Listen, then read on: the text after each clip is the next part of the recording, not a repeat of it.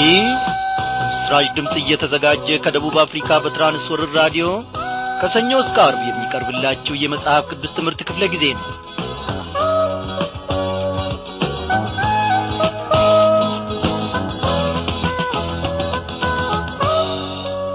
የማይተወን ዘወትር ባይኖቹ ይታፊት እግዚአብሔር አምላካችን እየተመለከተን እየጠበቀንና እየደገፈን እዚህች ለተወደደች ምሽት ደርሰናል። ስሙ ይክበር ይመስገን። አምላካችን በቸርነቱ ባለጸጋ ነው። አለቀበት ሳሳ ጎደላ አይባልለትም። እግዚአብሔር ይክበር ይመስገን። እንደምን አመሻችሁ በጌታ የተወደዳችሁ ክቡራን አድማጮቼ። በዛሬው ምሽት ክፍለ ጊዜ ጥናታችን የዕብራውያንን መልእክት ጥናታችንን እንደወትሮ ሁሉ ጌታ መንፈስ ቅዱስ የሚያስተምረንን በመመልከት አብረን እንጀምራለን። የዕለቱን ዝግጅታችንን እስቲ በዚህ ዝማሬ እንጀምር። እናቴ አንተ ኮልዩኔ ለኔ ኮልዩኔ ጌታዬ ለኔ ኮመልካም ለኔ ኮመልካም አላሳፈርከኝ ጅናላልከኝ በምክርህ ጌታ አቆመኝ ስለዚህ አመልክሃለሁ በቀኝ ሰግጄልሃለሁ ክብርህ ለኔ ነው ጌታዬ ሁሉ ጌታዬ ሁሉ ስለዚህ አመልክሃለሁ በቀኝ ሰግጄልሃለሁ ክብርህ ለኔ ነው ጌታዬ ሁሉ ጌታዬ እነሳለሁ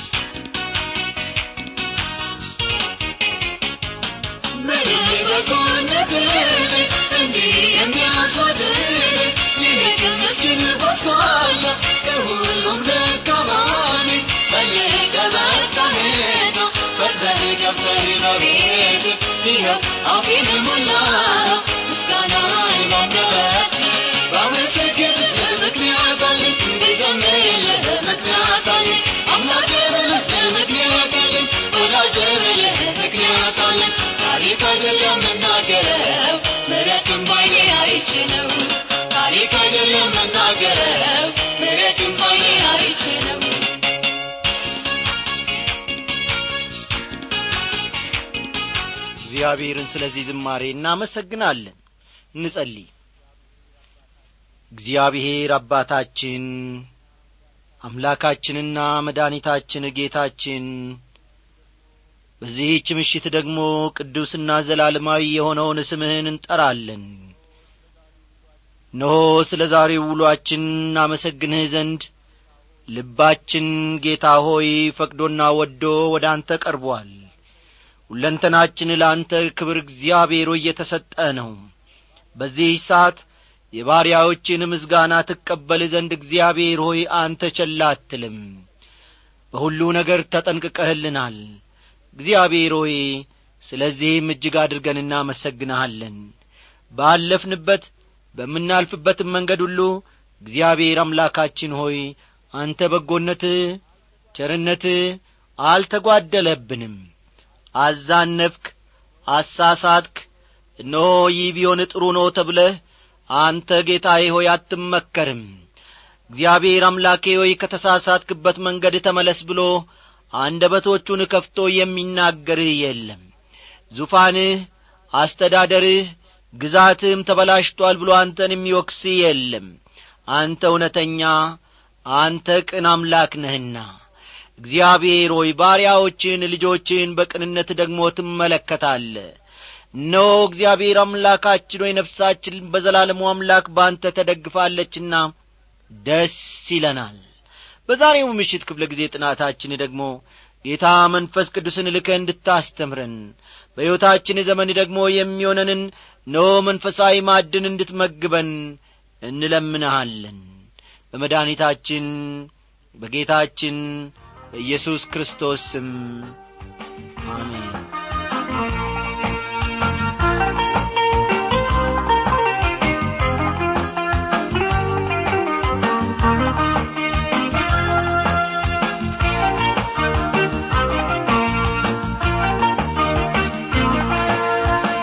አድማጮቼ ባለፉት ክፍለ ጊዜያት ከዕብራውያን ምዕራፍ 10 ጌታ መንፈስ ቅዱስ ያስተማረን ታላቅ ቁም ነገር ስንመለከት ነበር።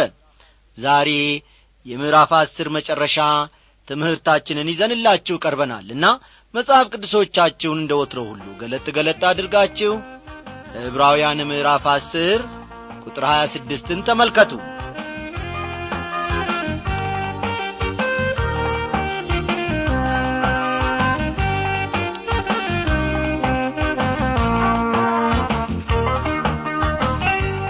በዚህ ክፍል መለስ ብለን እነዚህን ሶስቱን ቁጥሮች ቁጥር 26፣ ቁጥር 27 እና ቁጥር 28ን አብረን እንመለከታለን። ለዛሬ ምሽት ጥናታችን መንደርደሪያ ይሆኑን ዘንድ እጅግ ጠቃሚዎች ናቸውና እንዲህ ይላል ጻፊው። የእውነትን ዕውቀት ከተቀበልን በኋላ ወደን ኃጢአት ብናደርግ ከእንግዲህ ወዲህ ስለ ኃጢአት መስዋዕት አይቀርልንምና ይላል። በያው እግዚአብሔር እጅ በታች መውደቅ የሚያስፈራ ነገር ነው። ዕውቀት ከተሰጣቸው ከቅድስት ትእዛዝ እስኪመለሱ የጽድቅን መንገድ ባላወቋት በተሻላቸው ነበር ይላል። ሁለተኛ ጴጥሮስ ምዕራፍ 2 ቁጥር 21። ማስጠንቀቂያው የተሰጠው ለአይሁዳውያን አማኞች ነበር። ምክንያቱም በዚያን ጊዜ እነዚህ አማኞች በቤተ መቅደስ ውስጥ መስዋዕት ያቀርቡ ነበርና ነው። ምንም እንኳን ክርስቲያኖች ቢሆኑም ላይላዩን አሁንም የአይሁድ እምነታቸውን ያልተው ለመምሰል ሙከራ ያደረጉ ነበር። ልብ በሉ፣ እንዲህ ማድረጋቸው ደግሞ የክርስቶስን መስዋዕትነት ማቅለላቸው ነበር። የእንስሳት መስዋዕት ወደፊት ለሚመጣው ለክርስቶስ ምሳሌ እንጂ ልብ በሉ የእንስሳት መስዋዕት ወደፊት ለሚመጣው ለክርስቶስ ምሳሌ እንጂ በራሱ ብቁ አልነበረም። አሁን ግን ክርስቶስ ስለመጣ የእንስሳት መስዋዕት ማቅረብ አስፈላጊ አይደለም። በየዓመቱ ወይንም ደግሞ በተለያየ በዓል ወይንም ደግሞ ለተለያየ በሽታ እንዲሁ ሲባል ቦቃ በግ፣ ቡራቡሬ ወይም ገብስማ ዶሮ እየተባለ የሚታረድ ከጥንቱ የምናውቀው ነገር አለ።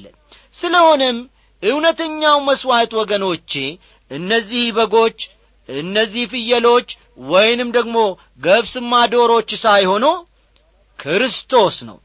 አስተዋላችሁ? እውነተኛው መስዋዕት ክርስቶስ ለኛ ኃጢአት መሞቱ እየታወቀ የሚያስከትለው ቅጣት እጅግ አስፈሪ ነው። እውነቴን ነው የምላችሁ። እግዚአብሔር ልጁን ኢየሱስ ክርስቶስን ስለኔና ስለናንተ ኃጢአት መስዋዕት አድርጎ ሰጥቶናል። ሌላ ምንም በግ ወይንም ደግሞ ኮርማ በሬ ወይንም ፍየል ወይንም ዶሮ አያስፈልግም። እነዛ አይሁዳውያን ክርስቲያኖች ግን በክርስቶስ አዳኝነት አምነው ሲያበቁ ተመልከቱ።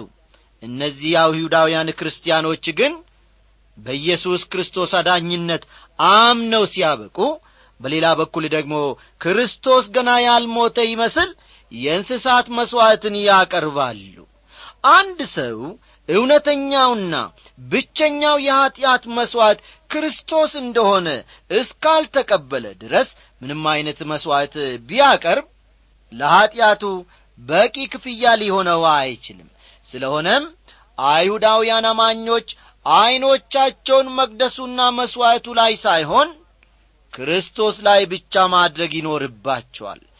የእውነትን ዕውቀት ከተቀበልን በኋላ ወደን ኃጢአት ብናደርግ ከእንግዲህ ወዲህ ስለ ኃጢአት መስዋዕት አይቀርልንምና ይላል ጻፊው። እንዲህ ሲል ዘመን ያለፈበትን የእንስሳት መስዋዕት ያቀረብን በኃጢአት የምንቀጥል ከሆነ ምንም እኛን ማዳን የሚችል መስዋዕት ሊኖር አይችልም ማለቱ ነው። አይገርማችሁም? እዚህ ላይ ለእግዚአብሔር ቃል የሚኖረንን ዝንባሌ ነው ጻፊው ወደን ኃጢአት ብናደርግ የሚለው። እስቲ ቁጥር 7ን ቀጥላ አድርገን እንመልከት። የሚያስፈራው ግን የፍርድ መጠበቅ ተቃዋሚዎችንም ሊበላ ያለው የእሳት ብርታት አለ ይላል። የዛሬ 2000 ዓመት ለኃጢአታችን የሞተው ክርስቶስ በቂ መስዋዕት ሊሆን ካልቻለ ማንኛውም አይነት ሌላ መስዋዕት በቂ ሊሆን አይችልም። አሁን ደግሞ ጻፊው ንጽጽር ያደርጋል። ቁጥር 8ን እንዲሁም ቁጥር 9ን ተመልከቱ። የሙሴን ሕግ የናቀ ሰው 2 ወይም 3 ቢመሰክሩበት ያለ ርኅራኄ ይሞታል። ንጽጽሩን በመቀጠል በቁጥር 9 ላይ ደግሞ የእግዚአብሔርን ልጅ እየረገጠ ያንንም የተቀደሰበትን የኪዳኑን ደም እንደ ርኩስ ነገር እየቆጠረ የጸጋውን መንፈስ ያክፋፋ እንዴት ይልቅ የሚብስ ቅጣት የሚገባው ይመስላችኋል ይላል። የክርስቶስ ሞት ብቁ የኃጢአት መስዋዕት መሆኑን አለመቀበል ማለት የኪዳኑን ደም እንደ ርኩስ ነገር መቁጠር ማለት ነው። ተመልከቱ።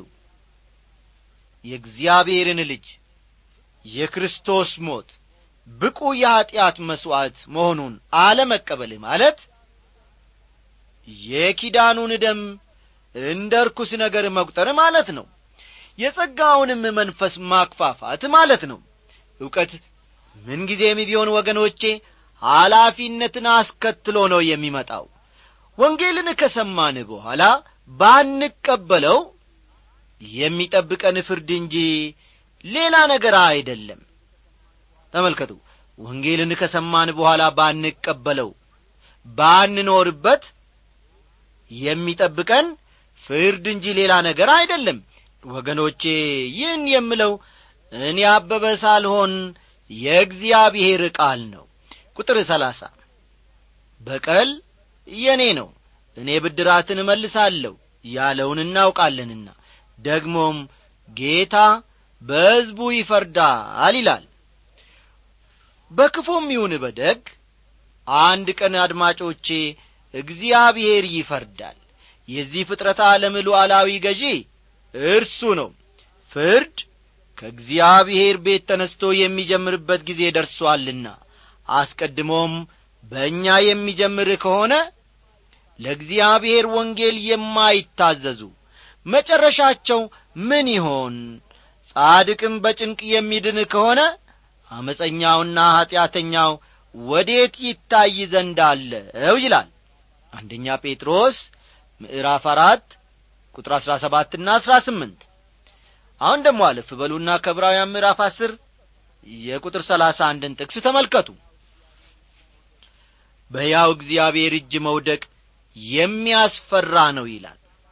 ይህ በጣም አስፈላጊ ጉዳይ ስለሆነ እዚህ ላይ ጥቂት ጊዜ ብናሳልፍ ወዳለሁ። ቃሉ አማኞችንም ሆነ የማያምኑትን ይጨምራል ወይንም ደግሞ ያጠቃልላል። በሕያው እግዚአብሔር እጅ መውደቅ በጣም አስፈሪ ነገር ነው ይላል። ዕዝራ ምዕራፍ 7 ቁጥር 9 ዕዝራ ምዕራፍ 7 ቁጥር 9 ላይ በመጀመሪያው ወር በአንደኛው ቀን ከባቢሎን ሊወጣ ጀመረ፣ መልካሚቱም ያምላኩ እጅ በርሱ ላይ ነበረችና በአምስተኛው ወር በመጀመሪያው ቀን ወደ ኢየሩሳሌም ደረሰ የሚልን ቃል እናነባለን። እዚህ ላይ የእግዚአብሔር እጅ ለበጎ ወይም ለመልካም ነገር በሰዎች ላይ ስትሆን ነው የምንመለከተው። አንዳንድ ጊዜ እግዚአብሔር ለመልካም እጁን በእኛ ላይ ያደርጋል። አስተዋላችሁ? አንዳንድ ጊዜ እግዚአብሔር ለመልካም ነገር እጁን በእኛ ላይ ያደርጋል። አንዳንድ ጊዜ ደግሞ ከባድ እጁን በእኛ ላይ ያደርጋል። እንዲህ ሲሆን የተግሣጽ ጊዜ ነው። መራራ ሁኔታዎች ከያቅጣጫው ብቅ ብቅ የሚሉበት ጊዜ ነው። በሕይወቴ በተደጋጋሚ የዚህ አይነት ሁኔታ ደርሶብኛል። በእናንተ ላይ ሳይደርስ እንዳልቀረም አስባለሁ። ዳዊት እንዲህ ያለ ልምምድ ነበረው። መዝሙር 32 ቁጥር 4 መዝሙር 32 ቁጥር 4 በቀንና በሌሊት እጅህ ከብዳብኛለችና እርጥበቴም ለበጋ ትኩሳት ተለወጠ ይላል። ይህ የሚያሳየው ዳዊት ከእግዚአብሔር ተግሣጽ በታች የነበረበትን ጊዜ ነው። ልብ በሉ። ክፍሉ የሚያሳየው ወይም የሚናገረው ዳዊት ከእግዚአብሔር ተግሣጽ በታች የነበረበትን ጊዜ ነው።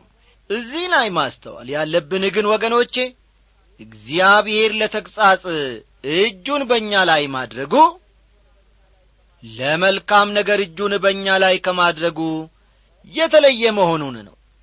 በቀል የኔ ነው፣ እኔ ብድራትን እመልሳለሁ ይላል ጌታ ተብሎ ተጽፏልና። ዳዊት ኃጢያቱን ከእግዚአብሔር ለመሰወር ሞክሮ ነበር። እኛም አንዳንድ ጊዜ እንዲሁ እናደርጋለን አይደለም እንዴ? ሰዎች አዩኛ ላዩኝ ብለን ብዙ የምናጠፋቸው ብዙ የምናበላሸው እግዚአብሔርን የምናሳዝን ነገር አለ። ብዙ ጊዜ ደግሞ እግዚአብሔርን ከመፍራት ይልቅ ሰውን እንፈራለን። እግዚአብሔር ግን በኃጢያቱ ዳዊትን ያዘው፣ እንዲናዘዝም አደረገው። እንዲህ ያለ ሁኔታ በእኛም ሕይወት ውስጥ አልፎ አልፎ ብቻ ሳይሆን ሁሌም ይፈጸማል።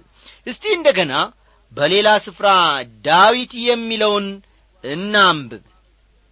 ጽዋ በእግዚአብሔር እጅ ነውና ያልተቀላቀለ የወይን ጠጅ ሞላበት፣ ከዚህ ወደዚያ አገላበጠው፣ የምድር ኃጢያተኞችም ሁሉ ይጠጡታል ይላል። መዝሙር 75 ቁጥር 8ን ልብ ይሏል። መዝሙር 75 ቁጥር 8ን በኋላ ተመልከቱ።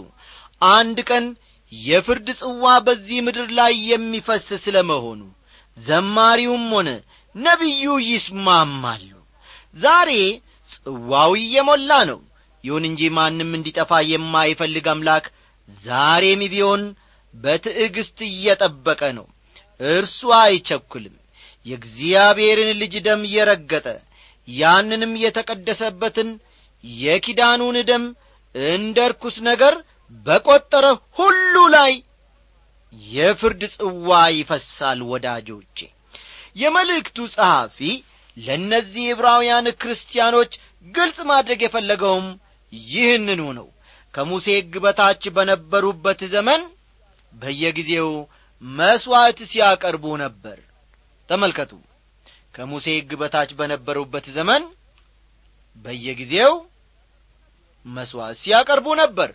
ከእንግዲህ ወዲህ ግን ወደ ክርስቶስ ፊታቸውን ማዞር እንጂ በድሮ መንገዳቸው መቀጠል የለባቸውም። ምክንያቱም ክርስቶስ ለአንዴና ለዘላለም የኃጢአት መስዋዕት ሆኗልና ነው። እስቲ ቁጥር 32 እስከ ቁጥር 34 ያለውን እንመልከት። ነገር ግን ግማሽ በነቀፋና በጭንቅ እንደ መጫወቻ ስለሆናችሁ ግማሽም እንዲህ ካሉት ጋር ስለተካፈላችሁ ብርሃን ከበራላችሁ በኋላ መከራ በሆነበት በትልቅ ተጋድሎ የጸናችሁበትን የቀደመውን ዘመን አስቡ። የሚበልጥና ለዘወትር የሚኖር ገንዘብ በሰማይ ራሳችሁ እንዳላችሁ አውቃችሁ በስራቴ ራራችሁልኝ፣ የገንዘባችሁን ምንጥቂያ በደስታ ተቀበላችሁ ይላል። እነዚህ መልእክቱ የተጻፈላቸው ዕብራውያን ደህንነትን የተቀበሉ ለመሆናቸው አጠራጣሪ አይደለም።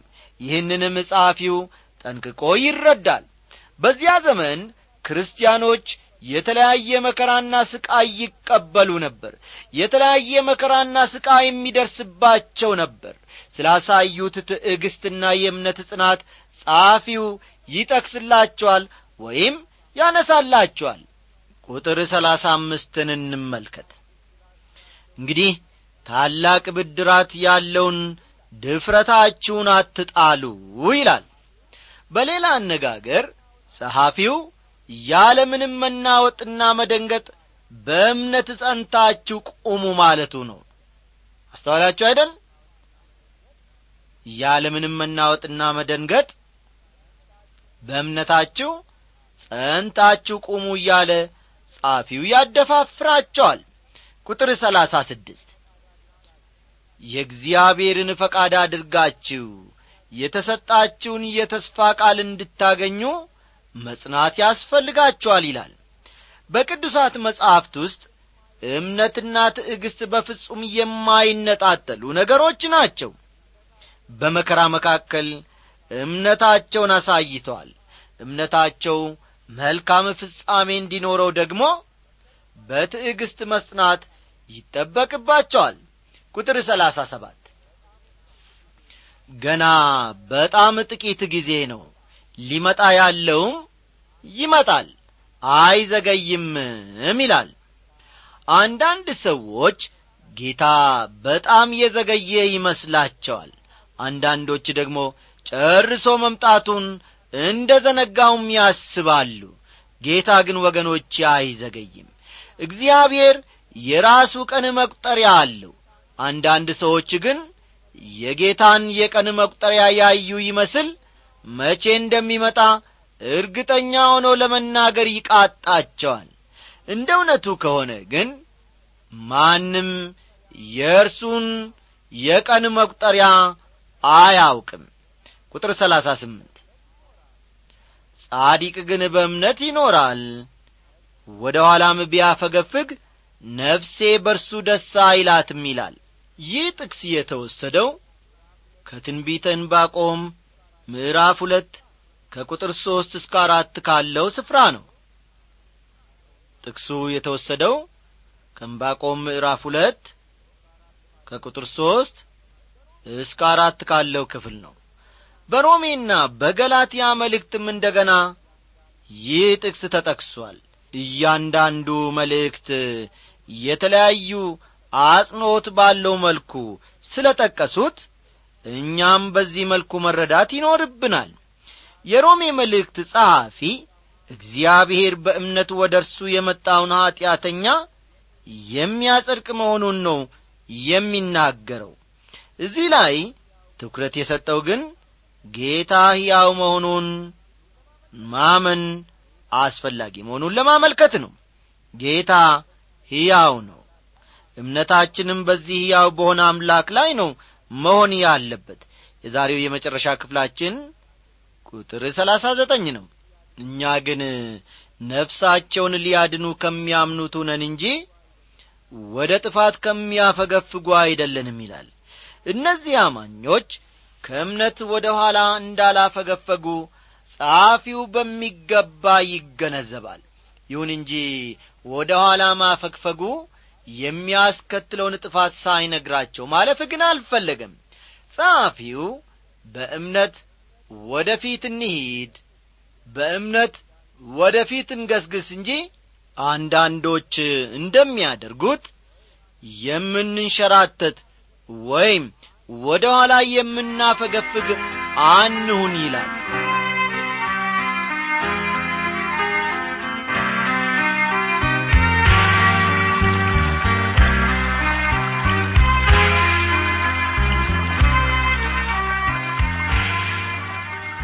ውድ አበበ፣ ያለምንም መታበይ ሐሳቤና ብዕሬ ሲገናኝ ልቤ በመንፈስ ቅዱስ እሳት እየተቀጣጠለ የምጽፈውን ሐሳብ ለማሳጠርና ለማጠቃለል ተቸግሬአለሁኝ። ምክንያቱም የእናንተን ፕሮግራም ማለትም የመጽሐፍ ቅዱስ ትምህርት በራዲዮን ከጀመርኩ ገና 1 ዓመት አልሆነኝም። ነገር ግን በዚህ ጊዜ ሁሉ ውስጥ በጣም እግዚአብሔር አብ በመንፈስ ቅዱስ አስተማሪነት እያስተማረኝ የልቤን ማሳ እያረሰ እነሆ በመንፈስ ቅዱስ እሳት የምቀጣጠልበት ጊዜ ሆኗል።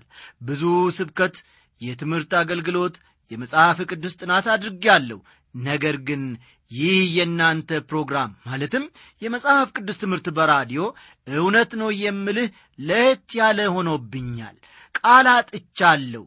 በምን እንደምገልጸውም አላውቅም። እግዚአብሔር ደግሞ እናንተን በያላችሁበት ስፍራ ይባርካችሁ። ለዚህ አገልግሎት በምታደርጉት ሩጫ ሁሉ እግዚአብሔር በረከቱን የሚያብዛላችሁ ያለን ወንድማችን ጉክሳ አሊ ከገዶ በር ገጠር ቀበሌ የተፈጥሮ ሀብት ባለሙያ ወልዲያ ነው። በጌታ የተወደድክ ወንድማችን ጉክሳ አሊ የእግዚአብሔር አብ ፍቅር የልጁም የኢየሱስ ክርስቶስ ሰላምና ጸጋ አሁን ባለህበት ስፍራ ይብዛልህ ይጨመርልህ እያልን እኛም ሰላምታችንን እንሆ በዚህ በራዲዮ ሞገድ አማካኝነት ባለህበት ስፍራ ይድረስ እያን እናቀርብልሃለን።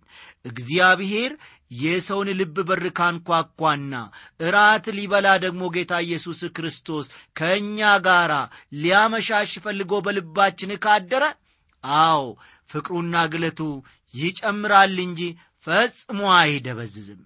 አንተን ወደዚህ ታላቅ ቁም ነገር፣ ወደዚህ ታላቅ ሥራ፣ ወደዚህ ታላቅ በረከት የጠራህ እግዚአብሔር ምን ጊዜም የታመነ ነው። ሌሎችንም ደግሞ ከጨለማ ዓለም አውጥቶ እንዲሁ የልባቸውን በር አንኳኩቶ ከነሱ ጋር እራቱን ሊበላ ጌታ ዛሬም ዝግጁ ነው። አንተም ባለህበት ስፍራ ደግሞ ሆነ ለሌሎች የበኩልህን ድርሻ እንድታበረክት እናበረታታሃለን። ለጌታ ያለህን ፍቅር በዚህ በኩል ስትገልጥ እግዚአብሔር ደግሞ ኑሮህንና ቤትህን ትዳርህን ሁለመናውን ደግሞ እንደሚሰራ እኔ ባለሙሉ ተስፋ ነኝ፣ ቃሉ ይናገራልና። ስለዚህም ወንድማችን ጉክሳ ለፕሮግራማችን ያለህን አድናቆት በዚህ በጽሑፍ ብቻ ገልጸ ከመተው ይልቅ አዎ ላልሰሙት ወንድሞችና እህቶች በመመስከር ደግሞ በዚህ ሁሉ እንዲሳተፉ መዳን እንዲሆንላቸው የበኩልህን ድርሻ የጌታን ታላቅነት እንድትመሰክርላቸው እናሳስብሃለን። በጌታ የተወደድክ ወንድማችን ጉክሳ እግዚአብሔር በእውነት እንዴት ወዶሃል! ዛሬ በስሙ መጠራት በስሙ መደገፍ የመሰለን ታላቅ ነገር የለም። ብዙዎች በብዙ ነገር ሊታወቁ ሽተዋል። ብዙዎች በብዙ ነገር ደግሞ ከፍ ለማለት ሽተዋል። ወረቀታቸውን የሚያሳዩ እዚህ ገብቻለሁ፣ እዚያ ተምሬያለሁ፣ እዚያ ሀገር ሄጃለሁ የሚሉንና የገሌና የገሊት ዘመድነን ያሉን ሁሉ የትላንትና ዝናቸው ደግሞ ደብዝዞ አዎ በስፍራው ሌላ ሆነው እናገኛቸዋለን። ነገር ግን የማይለወጠውን ኢየሱስ ክርስቶስን መደገፍ ከእሱም ተወልጃለሁ ማለት ደግሞ ፈጽሞ የማያሳፍርና የዘላለም ዕረፍትንና ኩራትን የሚሰጥ ነገር ነው። በኢየሱስ ክርስቶስ ትከሻ ማረፍ ዕረፍትን ይሰጣል፣ ሰላምን ይሰጣል። በእሱም ደግሞ ተማመን። እግዚአብሔር በመውጣትህ በመግባትህ ይባርክህ እያልን ይህንን ዝማሬ በመጋበዝ እንሰናበታለን። ደብዳቤ አይለይ። ሰላም ላንተ።